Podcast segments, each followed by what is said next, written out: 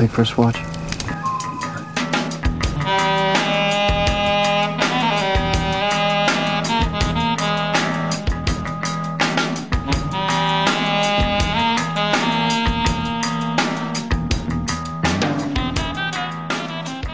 Hello, and welcome to an all new medieval episode of the First Watch podcast. This is our final episode of our Czech New Wave series. I am Zach, and I am joined as always by Cole. How are you?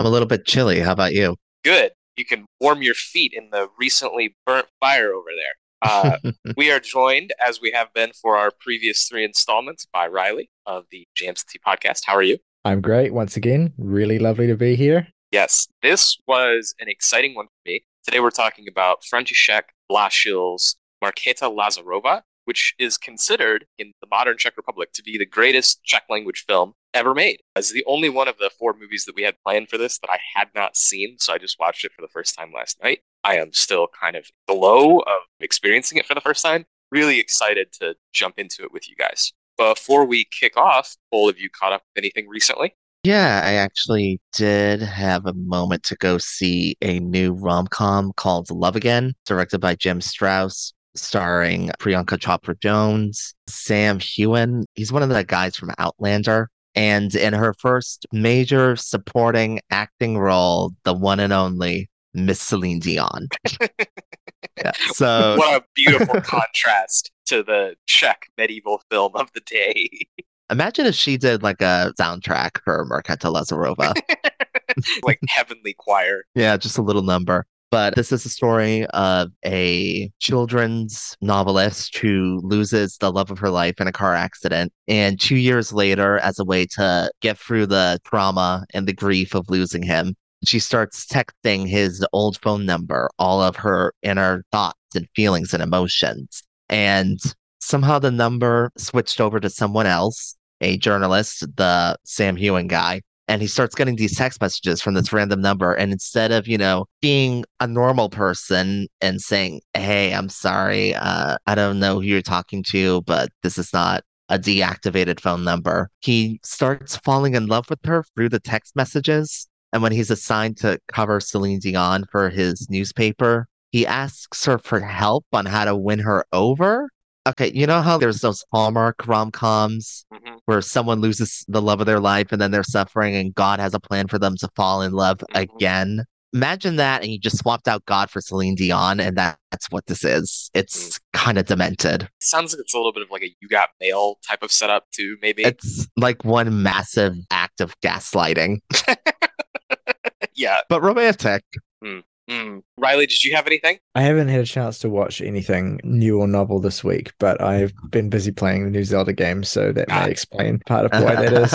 My copy of that's arriving today. Uh, I've been playing the older one, the previous game, Breath of the Wild, in anticipation for it. And Mm. Cole and I were discussing me watching Markéta Lazarova, and there's a new Cristian Mungiu film that I can go and see. And we were just joking around about the big contrast. And I was like, no, you know, there's actually kind of a good synergy between The Legend of Zelda and Markéta Lazarova, fucking riding around on horses and throwing rocks at people, yeah, I suppose I hadn't really thought about it like that, but yeah, trudging around through the snow and shit.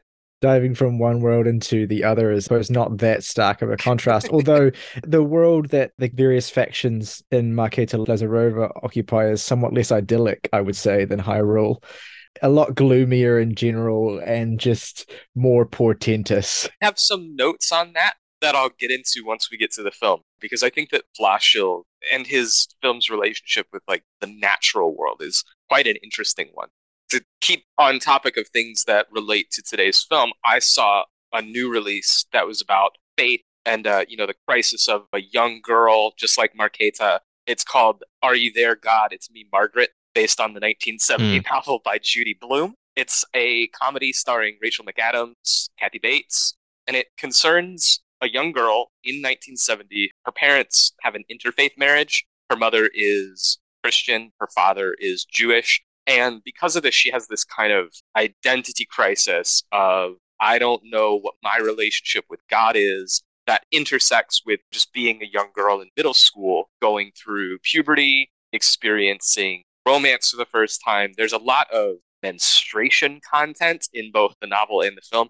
To me, it's kind of like Carrie for more well adjusted people, people that don't have the same strife in hmm. their backgrounds as maybe Carrie lovers would have. I don't know. Because it's just that same, like, what does it mean to come of age as a young girl in America, specifically in the 1970s? Which I think when you read the novel, because it is from that era, you can sense it was never like hugely controversial, but it was the subject of some controversy. It was banned in some places, but it has endured and remains a childhood staple in America for a long time. And so you can still detect that power of a message that is now over 50 years old. But in making the movie set in 1970 and doing not really anything to update the text, it just makes a lot of the conflict come off point. Like the whole interfaith marriage between like a Christian and a Jew, that's something that maybe in 1970 was like, whoa, big deal. And in 2023 is like, yeah, I mean, that seems normal.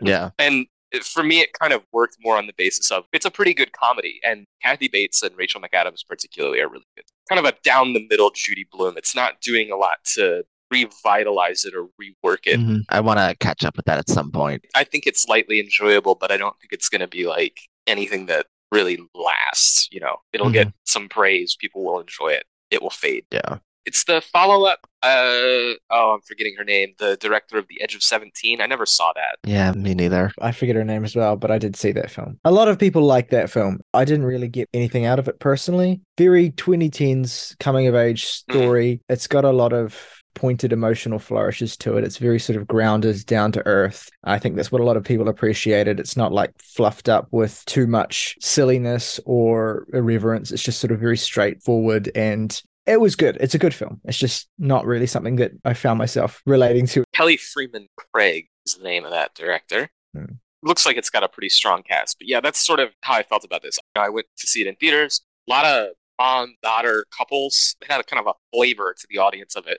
And what I deduced was I'm just not really in that audience, but I had a pretty good time regardless. So enjoyable, effective. Probably not something that's going to stick in my mind through the end of the year, ever be a personal favorite Mm. by any means.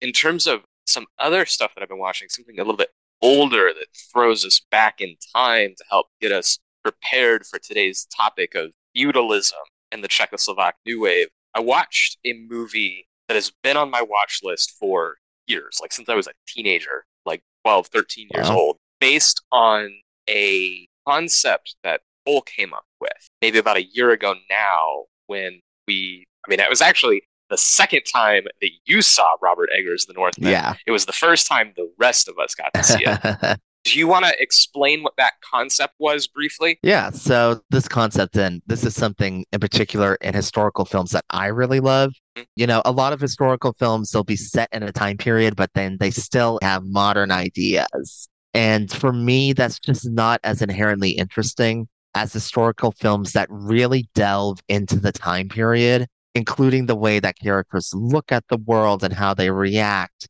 and what their morals are, what their belief system is. And you dubbed it the extinct world. Mhm. So these are all films that are set in a place and time that are pretty far removed from where we are now. And that is reflected in the characters and how they act and what they believe in and how they interact with each other. And the Northman is a great example of that because the way that they act is not the way that people act now, frankly. You know, no one is going out to get revenge on their uncle and killing people left and right. Or, you know, maybe they are, it just hasn't hit the news yet. It'll hit the news at some point. But all of these religions interacting with each other, for example. The stuff that stuck out with Northmen, or just with anything that kind of fits as a criteria, would be like cannibalism, slavery, animal or human sacrifice, like expressions of faith that are just very far removed from what exists now and what we think of as normal, acceptable behavior. Something where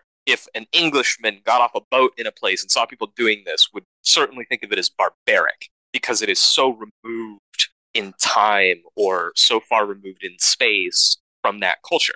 And I think a lot of the movies that I find most interesting and most effective within this kind of broad category is when we see the conflict of a more modern civilization and a less modern civilization. And the example, the movie that I watched is Aguirre, The Wrath of God by Werner Herzog. Mm, Fucking King. banger. Spectacular movie. Like Amazing. I was What a picture. the first image of that, you just see this humongous group of Spaniards and natives to the where are they at in South America? They're in South America, but I forget where. Is it Bolivia or something like that on the the western side? Think it's Bolivia. Regardless, it's this huge group of Spaniard conquistadors and natives, and they're just walking down this mountainside cliff that's like hilariously steep and winding, and they're carrying these big wheels of the wagon. And the whole movie is like this rapturous, transcendent experience that is also like wickedly comedic because it's about these Spaniards who have been convinced by the natives to go and look for the completely fictitious city of El Dorado. And so they are just in the forest going up the Amazon in search of a treasure that doesn't exist while they basically die one by one from disease, sabotage, natives killing them, and hunger and everything else relates very much like a very, very, very clear influence on Godland. We did that episode on back in the Mhm. month of April. Like Oh, very yeah. clear relationship between what Pálmason is doing there and what Herzog is doing. And then uh, it's not my final note. I could talk about this movie all day, but like Klaus Kinski channels some fucking Greek god of fury and is like, I mean, he's always giving 11 in everything I've ever seen him in, but this is just like, Yeah. as the titular character, and he's just kind of like the scheming, conniving, brutal, insane. The whole movie's setup is very akin to Apocalypse Now or Heart of Darkness, except Kinski is closer to like Kurtz than he is to Mhm. Willard, the main character. He's closer to the Brando character in terms of his Yeah. fucking absolute feral insanity. That guy's mental doors, they're not off the hinges. The hinges have been blown off, and there's just a giant gaping hole. This, oh my god. In terms of Apocalypse Now, it's got this really cool, and I think that this helps with the period vibe. It's got this really great documentary sensibility. And I don't know if I'm just projecting that because it's Herzog and he's done a lot of documentaries, but it just really soaks in the environment, the wildlife. Like you got sloths, Mhm. monkeys, mice, everything, birds. And you get this sense that you're recording these natives as they actually Mm. are in their Mhm. authentic wardrobes. There's like a guy that plays this pan flute that I think is really kind of a vital element to the movie. So you're getting this Oh, yeah. documentation of culture. And I also think it kind of works like you're watching a behind the scenes part of Darkness style documentary of like, here's Kinski in South America amid this insane fucking production, losing his actual mind. It feels like a combination of Apocalypse Now and Hearts of Darkness. Like it's both the mm-hmm. narrative and documentary at the same time. Yeah, yeah that's a big element of Herzog's 70s films that really, really appeals to me is that kind of immersive immediacy and that sense of some kind of reality just being captured in a very raw way. It's something that's very true of the other big epic that Herzog and Kinski made together, Fitzcarraldo, although I'd Mhm. say that it's much more intense and again primal in a certain sense with Aguirre. That film is just a tough watch just because of how you really feel as though you're embedded within those forests and those mountains and it's inescapable and just trudging along in this doomed quest. That particular kind of verite style that Herzog has, the way he captures it, it's hard to say how orchestrated that is versus how much of a product of the location and the constraints of how it was made. Mm-hmm. But either way, the result is just so unique and arresting. Yeah. Yeah, it's almost claustrophobic in a sense to watch because you're just trapped there with them. Right. You're on this barge that's taking on water on the river. The way that I described it is to compare it to the Conrad novel and the Coppola film again. It follows a structure of this group of people who are going up a river, right? So it's a very point A to point B quest. You watch Apocalypse Now, and what it is is each step deeper towards their path to Cambodia, the movie's breaking down into this mm-hmm. kind of nightmare logic Yeah. what's happening in this film in Aguirre, is they're not going anywhere. The narrative is disintegrating. They're going down the river, but they're spinning in circles. Sometimes they are literally spinning in circles. There is never a point B. There's no destination. They're not fucking going anywhere. Yeah. And so it's much more like amorphous. And because of that, I think it gets extremely tense psychologically because you're, you Mm. realize that these people are going to snap. Like they're going to freak out. it's not going to be good. Yeah, in a certain sense, it's closer to like the Blair Witch Project than Apocalypse now. Yeah, the clock is ticking. Uh, Yeah, that kind of circular doom movement towards nowhere and nothing. Whereas Apocalypse Now is that very much like descent into hell. Aguirre is just like the inevitable is already here essentially, and there's Mhm. no descending. We're just becoming more and more aware of it. so we already just a second ago made that joke about how Marketa isn't that idyllic, but I do think you can start to see a comparison point here between Herzog and between Vláčil in the way that they try to capture the beauty of nature and how there is a kind of serene, harmonious quality to it, harsh and unforgiving and punishing as Mhm. it is. The problem is not that nature is unforgiving, it's that you decided to try to go into it in full plate armor Yeah. instead of finding some way to, you know, achieve equilibrium with your environment, which takes time. And I think that's the colonial message is you don't just show up and fucking acclimate to South America. You acclimate to it over the course of lifetimes, generations. Yeah, it should be a almost a collaborative process between the people and the environment. It's this integration that happens through mutual understanding. You need to have respect for nature. And you could develop that by having mutual understanding with natives, but instead they shackle them up and kill them and enslave them and do all sorts of other terrible things. Yeah. And that's something that Herzog's been interested in throughout his entire career. I mean, going even all the way out to Grizzly Man, for Mhm. example.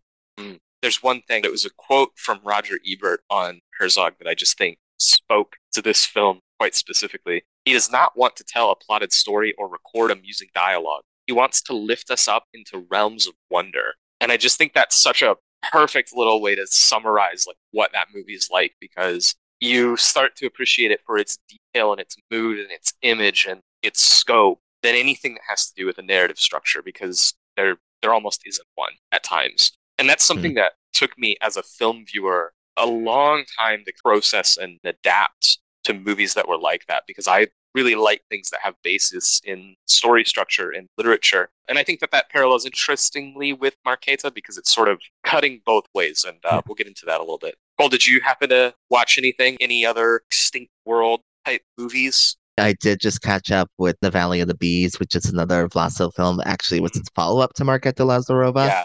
um, which I found a really fascinating work. The production story behind that's really funny. Basically, Marketa Lazarova was like the most expensive film in Czechoslovak film history. It was way the fuck more expensive than it was originally intended to be. So they did the Valley of the Bees as a way to like reuse certain sets and costumes and things from it. Except that Yeah. the vast majority of those things had been destroyed or discarded by the time they started. So they didn't actually save any money doing it. Whoops.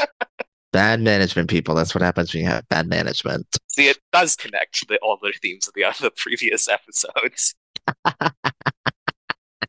So, Valley of the Bees is about this young man named Andre who's cast out by his father and joins the Order of the Teutonic Knights. He's raised by the strict monk, and after years of hardships, he escapes from the Order after being wrongly punished, and he goes out to find his former home. And he discovers that his father's dead after all this time. So, not only does he take over his father's properties, the little empire that he built for himself, he also decides that he wants to marry his stepmother Yeah.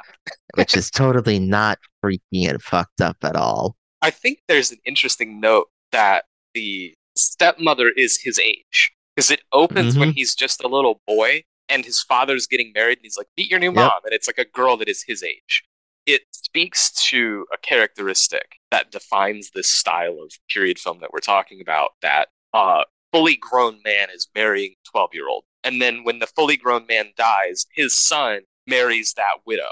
These are characteristics of a society in the Middle Ages. Like these are not things that would be permissible in the modern world. And I think that's the key element. To underscore that a little bit, the opening scene, Andre, the main character, is a little boy and he plays a prank on his mother to be, fills up a basket with flowers and gives it to her. And she starts lifting and throwing the flowers around because it's her wedding day. And then at the bottom of the basket are live bats, which fly out, scare her. And his dad gets so pissed that he Virgin Spring eats his ass into the wall and nearly kills him. And Yeah. then, as an act of penance, he's like, I shall devote my son's life to you, God, and then sends his kid off to be in this ascetic order of knights. And so it's just like this incredibly textured, nasty medieval world to me. Yeah.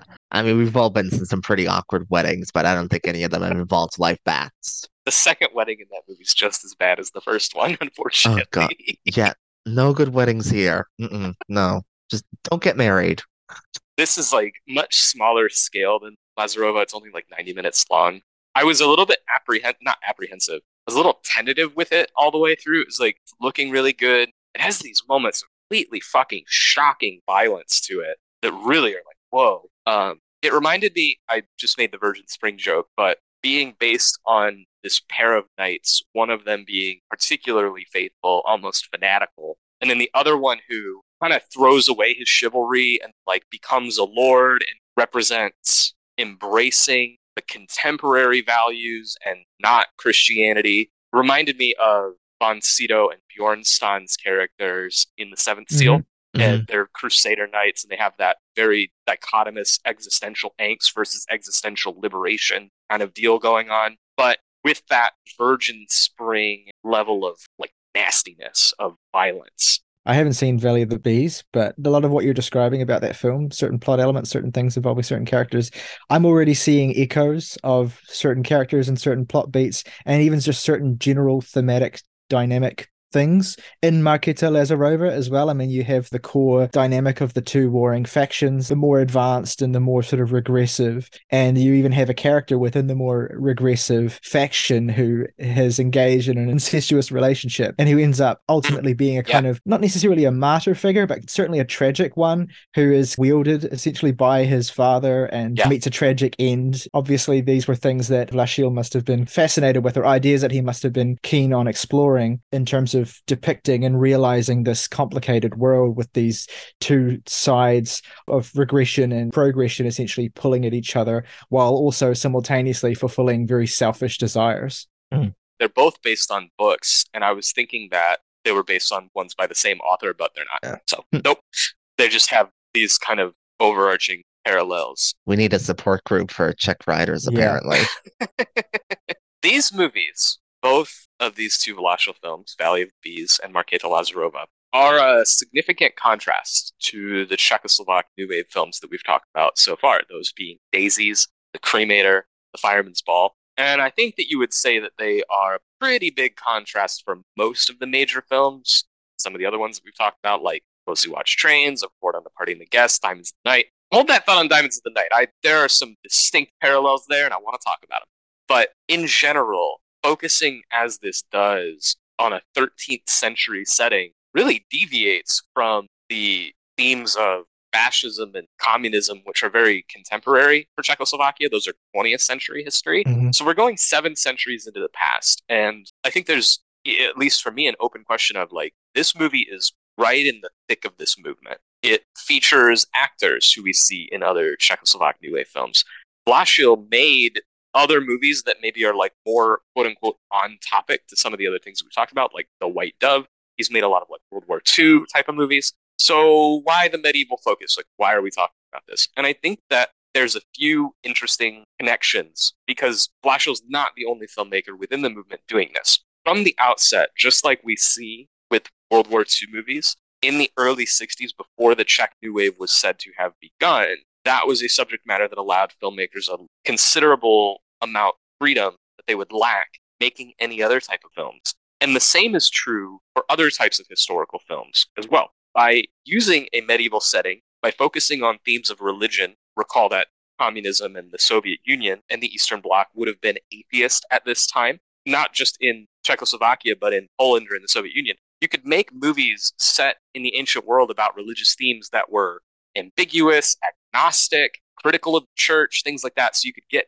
deeper into the thematic weeds and avoid censorship doing it. And there's also a crossover, I would say, with children's films and fantasy films, which here in America, we love to bundle those things together. Not necessarily true everywhere else, but we see some movies, for instance, by, uh, fuck, it's doing so well. Sorry. You're good. All of these Yeah, names are gonna say, names are complicated. Yeah. Carl Zeman, who is an animator, made a lot of children's films. And you can see that there's just a little bit more creative freedom. He's not bound to the strict socialist realism because he's making fantasy stories for children. And we see that throughout the early 60s into the Czechoslovak New Wave movies, there are these farcical comedies set in medieval times that get a little bit feisty, that find ways to kind of clap back at the state. We've been doing these kind of comparisons later in the episode, but I'll just drop one really quickly here called Witch Hammer, which is a movie made in 1970. It was banned. Witch Hammer is another medieval Czechoslovak movie that is more along the lines of like The Crucible by Arthur Miller, Mhm. which very pointed thematic movie about witch hunts, right? Witch hunts, I would say, are another thing that fit into this extinct world topic because it's like the state brutally fucking tearing its people apart based on skepticism and paranoia, things that are kind of rooted in an ancient mindset, but are being used to comment on the realities of 20th century Czechoslovakia and communist show trials and things that we talked about on the last episode. So these medieval movies are a way to avoid scrutiny and then work in these complicated themes, just like you would see with like Andrei Rublev by Andrei Tarkovsky making this very like faith-based film in the strictly atheist Soviet Union. Yeah. So I think right there is kind of where the entry point for this begins. And there are little things in Marketa Lazarova that do reflect contemporary politics, although with Vláčil, as we asserted, he really drags your ass back to the Stone Age, like he by the fucking boot heel. yeah, the first time I ever saw this film, I felt like someone hit me in the head with a sledgehammer and then just left me to die in a pile of snow. just fucking bleeding out of your mouth. Yep.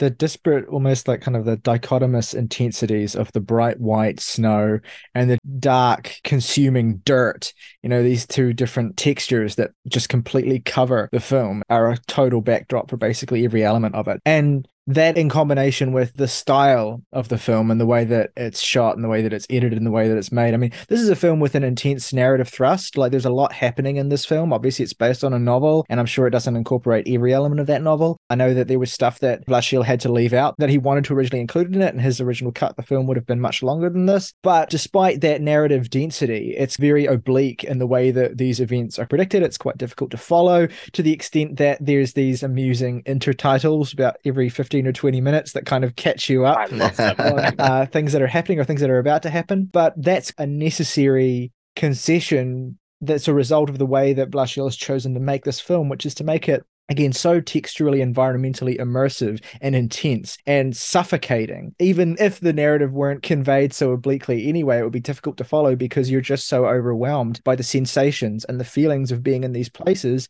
Mm. and understanding the ugliness of the reality of the way that these factions have chosen to live to a certain extent and are forced to live to a different extent as well. But I mean, Marketa Lazarova is absolutely a film you have to see more than once, I think, because so much of that initial experience is about being simply overwhelmed and bowled over by the raw experiential elements of it, that intense effect. And then you come back to it a second time and you're able to start kind of picking through the threads and putting together the story a little bit more clearly. But I think another product of how obliquely the specific narrative threads are told is that you ultimately get just a sense of the broad overarching beats, the broad overarching themes, the warring factions, and then the regal force that they're torn between following versus revolting against, and the alliances within and the lack of alliances and all that kind of you get a sense of those more so than you get a sense of any kind of specific narrative threads initially anyway. Mm. I know we've already been talking about it for a hot minute, but for anyone still wondering what this is about, this is a sweeping epic set in the 13th century, and it tells the story of two rival clans and the bloody feud that arises when Marketa, the daughter of a feudal lord, is kidnapped on the eve of her initiation as a nun by Mikolas, who belongs to the rival clan. He's the son of the head of this group of thieves. Yeah, particularly you've got Kozlik, who is he has many sons, one of which is Mikolash. He wears this fucking boar cap around. He's what's called a yeoman, which is a certain. He's not a lord. He's not like a landowner, but he does have like feudal, like. Associations. Yeah, Yeah. he's got people that kind of report up to him. He leads this entire little warring faction. And then he's got a neighbor, Lazar. Lazar is a lord who is a converted Christian, clearly has a pagan past. And that's really one of the first dichotomies we see in the film is that these two neighbors who are at odds with each other, one is Christian, one is pagan. And particularly, it opens, I think, with there's a German king who is allied with one of the Bohemian kings of Czech- Czechoslovakia, basically. Mhm. And he's coming through, and Kozlik's clan robs him on the highway. They steal all his shit, chase him around for a little bit. As Ryley said, it's very disorienting between the editing, which has a lot of discontinuity, the very widescreen photography, which often looks like characters are being like stretched side to side. It has this distorted, very immersive approach to the action that makes it difficult to follow the conventional details, but very easy to follow kind of shit, we're running in the snow, we're running in the woods. And that's the comparison I made earlier to Diamonds of the Night, which has that really down in the dirt cinematography and an editing style that switches you from one point in time to another point in time, where suddenly you'll be experiencing someone's memory of something, an association will jostle them, which I think speaks to a subjectivity of the film. The mm-hmm. film switches perspective from character to character to character. And a lot of times in those memory scenes, you'll even go first person point of view through that character's eyes while they are yeah. witnessing whatever it is that they are remembering. So there's an intense level of subjectivity, which is something that I think defines the formal style of the Czechoslovak New Wave and is a link between this movie and the others. That is like taking a first person view of history as if you have been dropped into the snow and you are there trying to not die, yeah. which is not an easy task. It throws you right into the story immediately, and it never gives you an opportunity to take a breather. Those intertitles, I love them. I was quite happy to be watching it on a Blu-ray because there were a few that I just paused on the intertitle because I just I love the design of them in Czech. The, the lettering is just mm-hmm. they look really cool, and then I find them very funny. They remind me a little bit of the two that you get in like Barry Lyndon, maybe. It's like medieval cantos, but they're kind of comical in a sense. You know, like a writer telling this story might have sort of like a wry knowing it's like now you know this is a deeper theme than just getting hit in the head with a stick, right? and I like that. I like that it blends older form of literature with cinema and then takes that and then imbues it with a textured gritty mm. violence mm. that makes it feel like you are mm. experiencing mm. real history through poetry. Mm. And like yeah. for me, that, that's like, ooh, we're really cooking with gas. I love this shit. yeah, I mean, it's taking a device that's like on the face of it and on paper functional and imbuing it with, like you say, that sense of poetry, that sense of almost whimsy that places it so well and, and augments the tone so beautifully so that the whole thing feels like it doesn't interrupt the flow and it doesn't do purely expositional work. It just functions as a neat little device that segments the film in nice ways and kind of gives you a bit of a space to breathe because, again, the presentation of the meat of the story itself is so disorienting that it adds a flair that keeps you grounded. That I think can also be disorienting on its own because it'll start being like these characters who you maybe haven't been introduced to yet and then it'll start you in that scene with that little bit of textual context but your brain is still having to work these two pieces together between the text and the image. Yeah. And it's not just like a couple episodes back when Luke was talking about the intertitles of some Sjostrom film. He was talking about how the intertitles don't really add anything to what the image is doing, whereas here they're helping you guide yourself through it, but it's giving you something to work on. It's giving you something to engage with instead of just being pummeled by the imagery at all times because you are being pummeled by the imagery at all times, but it's giving you this entire secondary thing. And you can start using that, I think, to question the textual depth of this movie because there's also a lot of integrated mythology, scripture, and like other quote unquote literary allusions. They're really more to like faiths and doctrines than like books. But mm-hmm. you've got these other layers of I'll just call them fiction, uh, and I hope everybody understands what I mean by that. So that you realize that there's a very strong conceptual basis for this film beyond just the senselessness of warfare. That we have a conflict that is kind of initiated in the movie by Marketa being taken from her home, raped, fucking chained up. But really, that is more an outcome of an ongoing conflict that the movie explores between two faiths, between two families, between just people that don't agree. And I think that there's a lot of dialogue in this, like out of the frying pan and into the fire, or there's an even more poetic one that's like, if you cast the devil out the door, a demon flies in through the keyhole. That is a reflection of Czechoslovakia in the 20th century as they were pulled between the political forces Mm. of Europe. It's not really like a film about conflict and resolution in a typical kind of constructed war movie. It's a film about conflict as an inevitable process and product of human nature. Vláčil, I think, has this very sort of particular view of humanity embedded within their faiths and embedded within their stations, essentially, where conflict is a natural product of that and not something that ever is ever really a means to an end. It's just a kind of a natural part of holding that belief system and existing within that space. So you watch the conflict happen and you watch people die and you watch horrible things happen to some of these characters. And it has this sense of gravity, but also the sense of inevitability to it as well, where some will survive and some won't survive. And whatever happens to, say, Marketa, for instance, is outside of her control to a certain extent, yet she has to have and does display this stoicism in the face of it, this understanding that there's no end necessarily, there's only survival. This movie really focuses on this period in time. Europe was changing, was going from pagan to Christian, and there were a lot of growing pains in that. And this is just part of that gigantic process. that I think you could argue is still ongoing. Oh, that Oh, yeah. even though we're looking into a past where so many things are unfamiliar, troubling, hard to understand, brutal, it still is a reflection of human nature, of the enduring conflicts of the soul and Mhm. of emotion. I mean, I felt like it was a catechism. I think that this movie is extremely religiously inclined. Vláčil was statedly an enormous Ingmar Bergman fan. The Bergman comparisons, they're not accidental. It's because he liked the guy. And I do think that there is question in this movie of how does anything tender survive in such a cold place? How can a young girl live? How does love flourish? How the fuck did we as a species make it out of such darkness? And the answer is because there is mercy and there is forgiveness and there is empathy, which is embodied by a number of different people in a number of different ways throughout the story, like Mikolash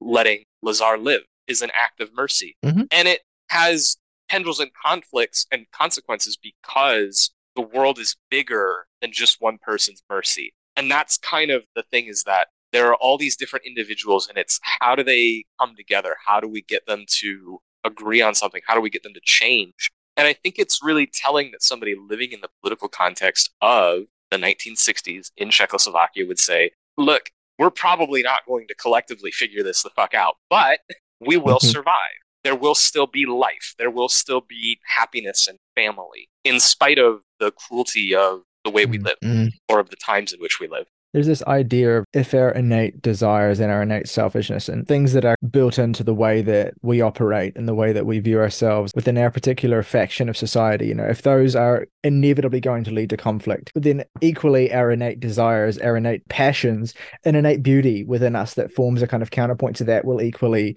triumph in its own way and will equally have its effect on the world and help us to survive and sustain and be pro social as opposed to just purely antisocial as well. Which I think you could misinterpret it as if you were watching the film with a particular mindset, but it's not this purely pessimistic, even nihilistic view of humanity as fundamentally like, well, I think there is a, a view of humanity as fundamentally cruel, but it's not like that's all there is. Exactly. Absolutely. There's an image for me that brought that idea home that might seem a little unconventional and silly, where Kozlik, who again is the, I would say Kozlik is probably like the most singular embodiment of a medieval cruelty of any of these characters. He's a guy that's like, fucking kill your enemies, don't let any of them live, don't let anybody come tell you what to do. If the law comes for you, kill the fucking cops. Like, he's just hard as a rock. He has this big scar on his head, and there's an implication that when he got it, he didn't even stop fighting the battle. He put some clay on it, and kept fucking going. Just a machine, uh, not a machine, more like a, A Terminator. yes. but from the 13th century. And there's a scene where this whole film is set in winter. It's kind of the transition of winter into the early, early, early part of spring. And there's a moment where he comes out in his little pig hat and he's wrapped in a sheepskin and he's barefoot and he's just kind of like waddling around in the snow. He goes and he sits in the fire and he digs his feet to the fresh ashes to like keep him warm. And there's just a simple humanity to those gestures that is like this dude who is the most violent guy here just like We are all this person. We are all the guy that's just like wrapping the blanket around yourself, too fucking cold in the morning. God damn it. And to me, that's the key. You cannot lose sight of that because it's important to illustrate there are no monsters in this world. There are no people who are like born fucking evil. It's just choices that you make. It's just what you do with the time that you're given. I think that that's much more powerful than suggesting that he's like some wicked force of literary nature. It makes him real and authentic and flawed like anybody else would be. And that is the same way that you get the tenderness and the love. And it's the same reason why the themes of forgiveness have meaning, is because what you are forgiving is a person just like you who has transgressed. But if you constantly seek retribution instead of trying to heal, then that's how you end up with these, you know, not just one guy killing another guy, but entire families killing each other, fucking nailing people to the goddamn door. That's probably the hardest fucking shot of all time, to be honest. Just closes the door, dude's like fucking strung up like Jesus. Oh, It's so God. good. so nasty. brutal, thick. But yeah, this is a very emotionally honest film in a way that very, very few are. I particularly, as I was watching this, as I do a lot now, was thinking that its relationship and depiction of death would be something that really spoke to you, Cole, because it's Oh yeah. obviously quite abrupt and harsh in the way that a lot of these movies about these time period are, but it's frank. And it's just about like, you know, life is that just Yeah. very fragile. There's no lies, there's no like softening of anything. It's like, yeah, this is death. This is just what happens. Mm. I want to talk about a scene briefly that Ryley has mentioned. The specific conflict brings a couple ideas that we've been discussing together. This movie has what seem like surrealistic flourishes where it will break you out of the narrative and send you into some other thing that often looks like fantasy, like you're looking at a scene from a fairy tale or something. But it actually never shows you anything other than what's real. It's just that sometimes the association, the break from the immersive detail into a new idea feels so jarring as to be a dream. Mhm. And one such example of this is a scene that we revisit a couple times, and it's between Alexandra and her brother Adam. Adam is a character that we meet that has one arm and pretends to be a mute dullard, but is in fact quite a cunning guy and a good fighter and one of Kozlik's sons. In this scene, we see an encounter between him and his sister where he successfully convinced his sister to make love to him, which they did. And in so doing, he gets bitten by a snake and then cuts the snake in half with a fucking sword. I think there's a clear biblical Adam and Eve serpent in the garden type of thing going on there with his name being Adam. Mhm. And we revisit that scene at a later point when the older brother Mikolash is chained to Alexandra, the German prisoner, and to Marketa out in the fucking forest. And he remembers in more detail the event of how his family came to believe that the poison that was in his blood from the snake bite had to do with the incest. And so to punish him for the incest slash to save his life, his father cut off his arm with an axe. I mean, for medieval times, that's not the most unreasonable reaction. I actually think it's fucking completely insane in medieval times because imagine trying to tell your son, hey, you have to survive as a warrior bandit in medieval times and you don't have one of your arms. Best of luck. Well, when you put it that way.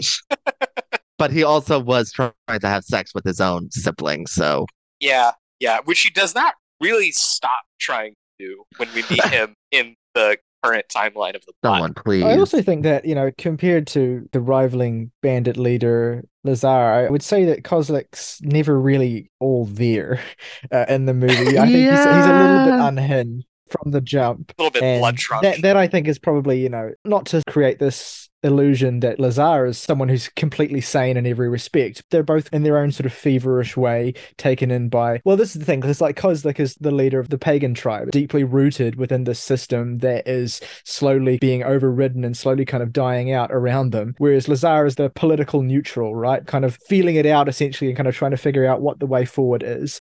he breaks the law, but he's very aware of which laws you break and which ones will get you hanged. Kozlik has Yeah. no such fucking line. He will do anything at any time to anybody. Lazar's a little bit more cautious. Yeah, Yeah. he's canny, I would say. Like he is able to adjust himself and adjust his decision making and evaluate things in a very immediate, in the moment way with a lot of methodical thinking behind it. Whereas Kozlik is someone who acts in a more primal way. Those quite contrasting dynamics form the source of their clash and kind of dictate the circumstances of how it plays out. For whatever reason, a comparison popped into my head as you were explaining that. Lazar to me reminds me of Bernie Bernbaum. That's the John Turturro character in Miller's Crossing, who's just kind of like a fucking little rat, like a little sniveling piece of shit who when somebody's about to come, he's like, no, no, consider chivalry. Think about mercy. Don't hurt me. And then Kozlik in that comparison would be Polito. He would be the Polito character who's just like, I will rip your head off. it's not inaccurate. it's a much more sort of high culture comparison than what I thought of, which was like Game of Thrones and Littlefinger and Yeah. and Baratheons and that kind of thing. So yeah, Lazar is not really as crafty. I'm trying to think what Game of Thrones, the Song of Ice and Fire character. He, he's just he's like sniveling. He's smart. He's deceptive, and like you said, he's canny. But he's not like the fucking master shrewd guy because he's kind of an idiot too. He kind of makes a lot of dumb fucking decisions Mm. which I think tethers into one of the most important to this movie that is also part of Valley of the Bees. In the Valley of the Bees, the character Andre is committed to knighthood by his father after his father commits an act of violence against him. In Marketa Lazarova, all of Kozlik's sons, which they reference a lot as like he has more sons than sheep, there's a heavy burden that is borne by the children of their fathers. Meaning that if your dad's in jail, sometimes you got to go on a suicide mission to get him out of jail, right? There's this weight that you have to bear just to be somebody's kid. That title, Marketa Lazarova, that's a patronymic. It means Marketa, the daughter of Lazar, is what the ova means. Same thing mm-hmm. with Vera Chytilová or Esther Krumbachova. Like, that's why all those names are like that. It's a reference to the father's name. So just the title, just this girl's name, is giving you the hint that it's about what it means to pay the cost of your father's sins because of Lazar's dirty dealings, because of his ongoing rivalry, because Kozlik can't snuff it out. There is a Romeo and Juliet style curse on both of these houses. And then we see as a child of each house even falls in love in a forbidden way and the punishment they receive because of it. I really kind of felt it was quite Shakespearean, to be honest. Absolutely, 100%. So yeah, I think that there's quite a lot of smart content between Adam, Mikolash, Marketa, and just what it is like for them under that parental pressure, under that expectation, what it means to carry on the legacy of your culture, whether that's the old pagan culture or the new Christian culture. You know, and in Romeo and Juliet terms, I almost think that the captain forms like a Mercutio kind of guy. Not Mercutio. Who am I thinking? Because there's like the guy that's Romeo's friend, and then Tybalt kills him, and then he's like, "Yo, fuck this. I want to fuck the Montagues, fuck the Capulets. We're, we're done with this." There's just a guy in the middle that's sort of the same figure as the captain. Isn't it Mercutio? I forget. There's two of them because it's one of them dies and the other one. Oh, I know who you mean. I know who you mean. I think Mercutio's the one that gets killed. He's got another long name, I think. Like three yeah, and syllables. he's just like, and he's oh, just like Hold the captain of the guard, basically. It's the same exact thing. There's just no Mercutio here. I don't know. Been too long since I read Romeo and Juliet. This is the best ever version of it, if we can understand it as even a little bit of an adaptation of it, which it's not. But Yeah. Yeah. you know, when people commit suicide this type of movie, they fucking really die. I love color palette. Ryley's already mentioned how it's got these intense blacks, intense whites. I also think that even in the grayscale stuff, it just has this look of like ash in a fire that has burnt out, where it's just this real beautiful mix of tones that feels kind of cold. I meant to bring this up during Aguirre. One of the things I think is really interesting is that it's a historical film that's in full color, which helps you to appreciate that documentary sensibility and the production details. Mhm. But in a general way, I really think black and white sets this type of movie on a new level because it starts to feel abstract and painterly, which contrasts really interesting with the sort of immersive level of detailed realism. It's just that it's an inherently photographic abstract when it's in black and white like it is. Yeah. You become more aware of the subtleties of how light is used as well, particularly in some of the indoor scenes and the way that certain characters' faces are lit. It has that kind of post Renaissance sort of like look to it as a strong result of just how striking the use of light versus dark is. There's one particular shot, I'm trying to remember what the character is, but he's like leaning into the camera and his face just like goes into shadow. And it just has that style of formalism all throughout by using the light, by using the absence of light to create really evocative imagery. I have to imagine that Vláčil shot a lot of footage. Not even just I'm talking about the narrative stuff that was deleted, but I just have to imagine that he shot a lot of footage within each sequence and within each scene. Like it's bizarre the way in which the angles and the use of focus and the use of close up versus further back positioning shifts in an almost kind of random way in certain scenes as well. You just get this impression that there must be this mountain of footage essentially that he's gathered and he's just kind of slicing mm-hmm. together to create this sense of like false momentum that you get through this purely jagged, disorienting formal experience. There could be like quite meditative scenes that will have like bizarre choices in terms of how they're staged, how they're set up, how they're blocked, even but particularly the space between the camera's position and the actors that can shift in very abstract ways. There's points in both times where I've seen Marketa Lazarova where I'm just like, I'm lost with what's happening, but I'm just enjoying the experience so much because I'm having such a tactile moment to moment experience with the film. Yeah, this was the third time I've seen it, and I still don't have an idea what's going on half of the time. That's but interesting. Again, I don't mind because I'm so immersed in the environment, in these characters, you know, in this world that doesn't exist anymore, that yeah. I don't really get hung up on the plot details. It's interesting that you both say that. I think there were many points when I was like, wait, what the fuck? It disoriented me, it confused me. I'm not pretend I didn't have that experience. But I think by the end, I was pretty much able to say, like, it was this and then this and then this and then this and all these little fragments and sequences. That was this and that was this. I've seen Hard to Be a God three times, which feels like a you know this movie on fucking mescaline. Um, yeah, no, oh, no questioning. God. That movie makes this look like it's, it's it's a fucking storybook. That movie makes this movie feel like it took place inside like a Bath and Body Works, and everyone just got clean and nice, and you know, bunch yeah. of good candles lying around. But yeah, I was obviously primed to just be a complete sucker for the look and feel of this based on that. Yeah. One cinematography note this is a little bit more present in Valley of the Bees, but there is a lot of inverted imagery.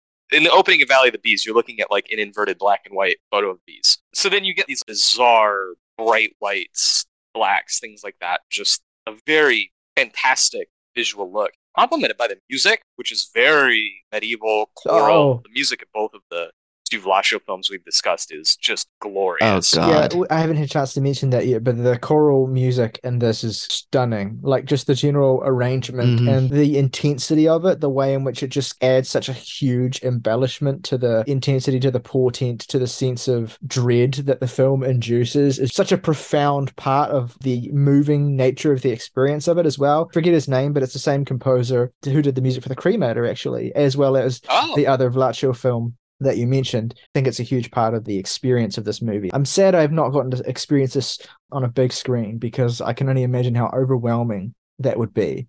Yeah, The Cremator, Shop on Main Street, Baron Munchausen, which is by Karl Zeman, who I mentioned earlier. His name is uh, Zdenek Liška. The chorus in this is part of that overwhelming experience because you hear this mountain of voices just constantly singing at you. And like, if you told me that this was like Florence Welch's favorite movie, I wouldn't be surprised at all. They've kind of got an almost liturgical quality to them, don't they? Those choral yeah. vocals that are yeah. kind of echoing this yeah. You know, omnipresent, sort of overhanging presence of faith as an underlying driver. The film is ostensibly about a shift in society, the gradual shift that's happened over time in the way that the societies are operating. And it's a gradual, grinding, slow change where some are ahead of the curve and some are behind the curve the underlying vehicle of that change is faith. Yeah.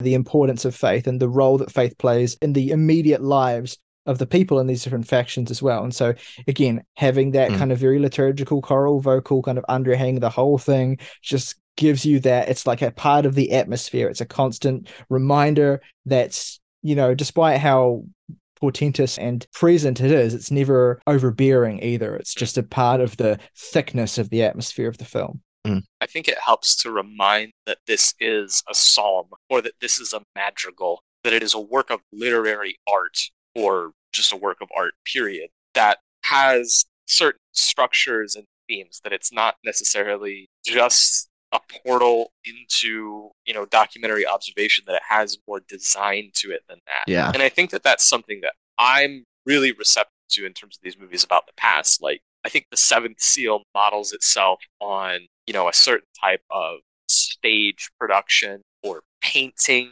in certain ways we talked about Aguirre earlier that's loosely supposed to be based on a diary which i think helps ground that in the moment to moment psychological experience of that film. So I think that these kind of things that these movies are trying to adapt helps to become a characteristic, just like those intertitles that we were discussing, that helps you to interpret and to analyze all the things that you're experiencing. Mhm. I want to shout one dude. Give me one second because I gotta I gotta pull his name. I gotta pull the name. Yeah, you're a trooper for just barreling into the pronunciations here. I, I can't even want to Hey. try some of these. Hey, I mean, someone's got to do it. If I tried, I'd probably start a international incident. it's okay. Czechoslovakia doesn't exist anymore. Yeah, you're right. That's true. That's true. what the fuck are they gonna do? Can't know. even decide which country you are anymore. 2023 stats. My most watched actor of the year, 2023. So I mentioned earlier that there are some actors in this who recur throughout other Czechoslovak movies. It's probably a little bit less geared that way than some others that I've seen. But one really notable cast member is Vladimir Menshik, who we discussed on our Cremator episode, although I don't think we necessarily brought him up by name. Mhm. He's the guy with the wife that keeps leaving everywhere because she's got the weak stomach. And here Yeah. he's playing Bernard, the priest. Yeah. Yeah.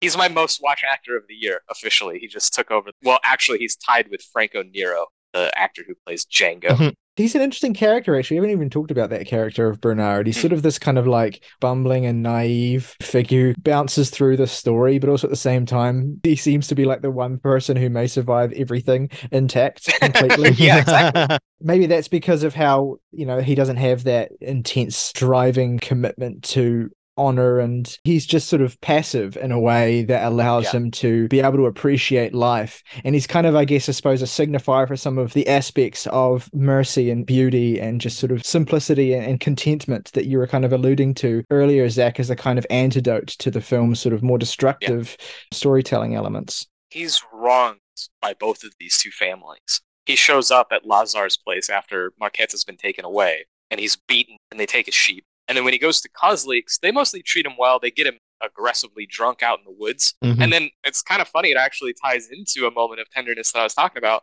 because when we see Kozlik walking around in that sheepskin, which was so like, oh, that's just he, just like me, wrapping himself in the blanket, we find out that is Bernard's sheep, and its decapitated head is on the table, and he walks around the woods with it for a little while before dropping it. We see the fucking sheep head rolling down the hill and fucking bouncing. this movie's got a lot of great animal moments, as does Valley of the Bees, although they're all kind of brutal. Except for the horses. The horses are Yeah. they seem like they're having a good time. They make it out all right.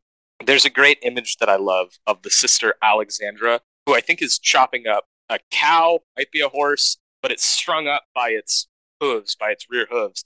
And she's just taking a fucking hatchet, same one that cut off Adam's arm because of her incest with him, and is like cutting it at the groin, just splitting it in the fucking half. And when we first meet the German bishop to be, who Alexandra has the affair with, we have this great block shot of her looking at him through the groin. Adam is in the frame, and it's just like really perverse. Lots of just fucking loaded, beautiful imagery. I really feel like for all 165 minutes or however long this is, you could take every frame and it wouldn't just make a beautiful painting, but it would make a meaningful composition that you could really unpack and discuss for a long time. Just Yeah. these shots of like fucking dogs or wolves sitting out in the snow, all 12 of them looking into the camera. Or this one that I really love of the horse. It's like in some trees and it gets like startled and looks right into the camera. And so there's just like a horse looking at you, like from way far away, which actually kind of gets a little bit of a thing in Aguirre when they cast that horse off the raft and into the forest. Mm.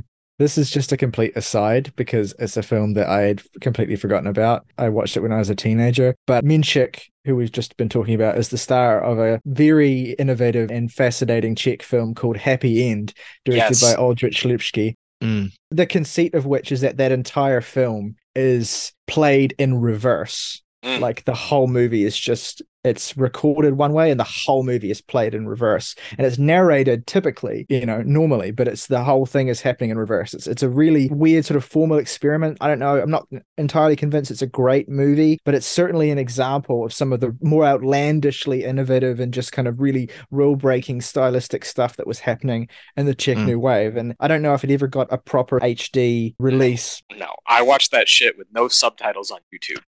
yeah, that's how I saw it as well. But I completely forgot about that film until I was just looking at Vladimir Menshik's filmography. He's been in 200 movies. That's crazy. Yeah, Lipsky is an interesting guy. The other big movie I saw from him is called Lemonade Joe, which is Hmm. like a farcical take on the Western, where the good guys and the bad guys are having a feud over which type of soda they like or which type of whiskey they like. It's like a whole send up of like capitalism and consumer culture and genre films and is very creative. I think he's a good example of what I was talking about at the beginning, where medieval films and children's films have a lot of overlap, and they were things that you could pork and do interesting stuff with. One of Lipsky's earlier films is called Man in Outer Space, which is just kind of like a science fiction film for children, but it's got that same spark of creativity and irreverence that would eventually lead up to films like Diamonds of Night, Daisies, Mm, Marketa Lazarová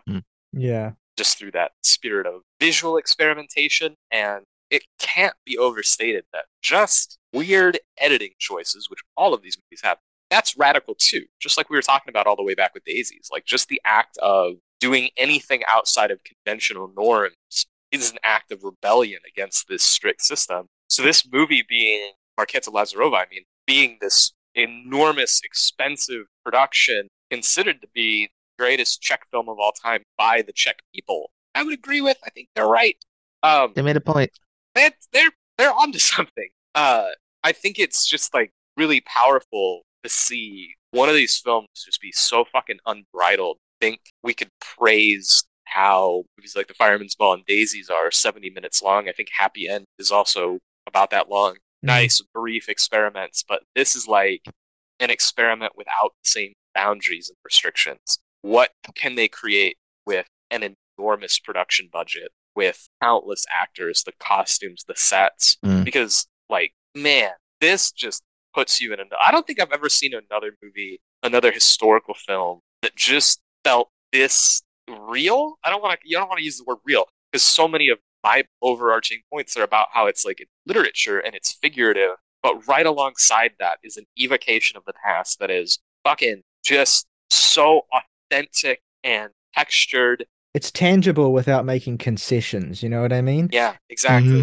It's tangible as a product of its sheer unbridled commitment to embodying the feeling of that time. It's interesting. It creates this tangibility and it creates this representation, not through realism, kind of through the opposite of that, creating these environments and creating these landscapes and creating these characters that are incredibly tangible, that are incredibly complicated, that are Mhm. incredibly fascinating. Yeah. And just completely embedding you within their world and within their lives in this sort of experientially, totally all encompassing way. Like it's such an undeniable film. Like we Yeah. could debate the greatest Czech film or the greatest Czech New Wave film, but this sort of just towers above the others as this like awe inspiring work of continuous and reflexive brilliance. It's like just from a moment to moment basis, that the craft of this is staggering. Right. And the fact that Yeah. it then continues for more than double the runtime of these other films that we've talked about, maintaining that level Yeah. of craft and not just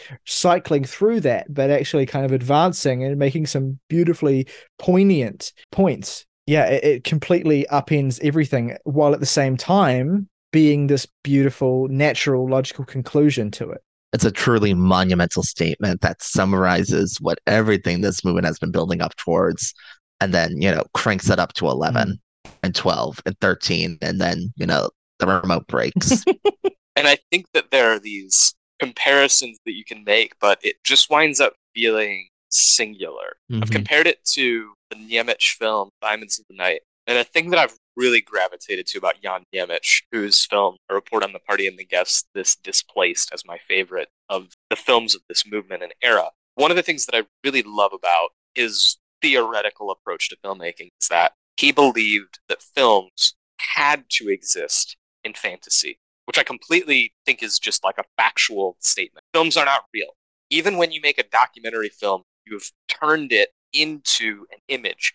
You've turned it into a title card that I can press pause to read. Time doesn't work like that. Death doesn't work like that. I could stop this film halfway through. Like there's just a an innate unreality to this medium that I think Němec really, really, really embodied in his works, which exist entirely by their own rules, with their own symbols, their own meanings. And I think that's the key that makes Marketa Lazarová feel so immersive and realistic without using realism, is that it is a cohesive and coherent fantasy world that is based on a screenplay that Vláčil co-wrote over the period of four years and then took three years to film. Seven years from the beginning point to the point when this was finished. And I think that you can feel all of that time, all of that effort, all of that thought put into creating something that is just monumental, just really, really, utterly masterful stuff.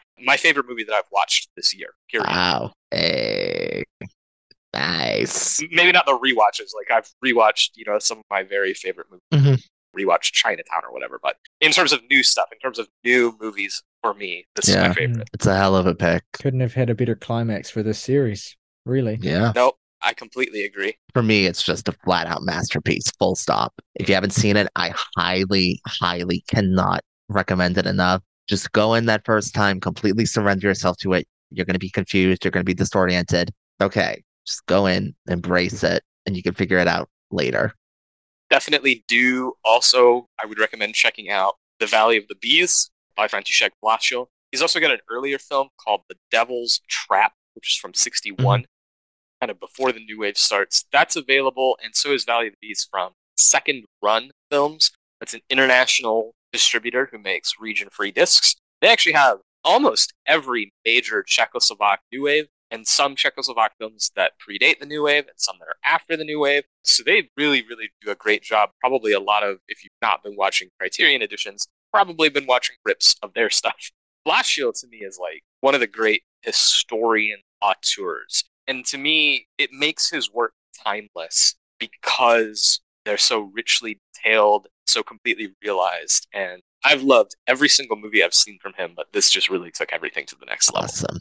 So thank you guys so much for joining for this episode for our entire series. If you've been listening along, thank you for sticking with us. If you haven't, please do check out our episodes on Daisies, the Cremator, on the Fireman's Ball. Tomorrow, Cole and I are going to be getting together to talk about a little movie you might have heard of called Alfred Hitchcock's Vertigo in our ongoing Sight and Sound series. So stay tuned for that. That'll be dropping after this Marketa Lazarová episode, provided that nothing weird like a new release that we just have to talk about drops. We're probably going to be doing, as we did last year, a midway point favorites of the year 2023 film. We're going to be talking about 2003 films coming up sometime soon. So lots of fun stuff planned. Do go and check out James and T, where Ryley, Jake, Morgan, or discuss music every week. They just hit 5,000 subscribers did, yeah. one week after hitting 4,000 subscribers. They're blowing up. Congrats. We've been having some bizarre, bizarre momentum mm. recently. Love to see that. Yeah, it's been a long time coming. So yeah, we're we're just enjoying the moment for what it is, for sure. Yeah. Stream the new Jessie Ware album. Go listen to Oh yeah, Ryley and Jake talk about one Jessie hundred Ware. percent. Do it. Well, thank you guys again. I really appreciate it. This has been so much fun. I'm so glad that we got to do this and make it happen. Thank you for having me. Of course, we look forward to talking to you again in the future. We'll have to find something just as fun and exciting as these to get together and talk Mhm. about. Absolutely. Well, thank you, everybody. Bye. Bye. Ciao.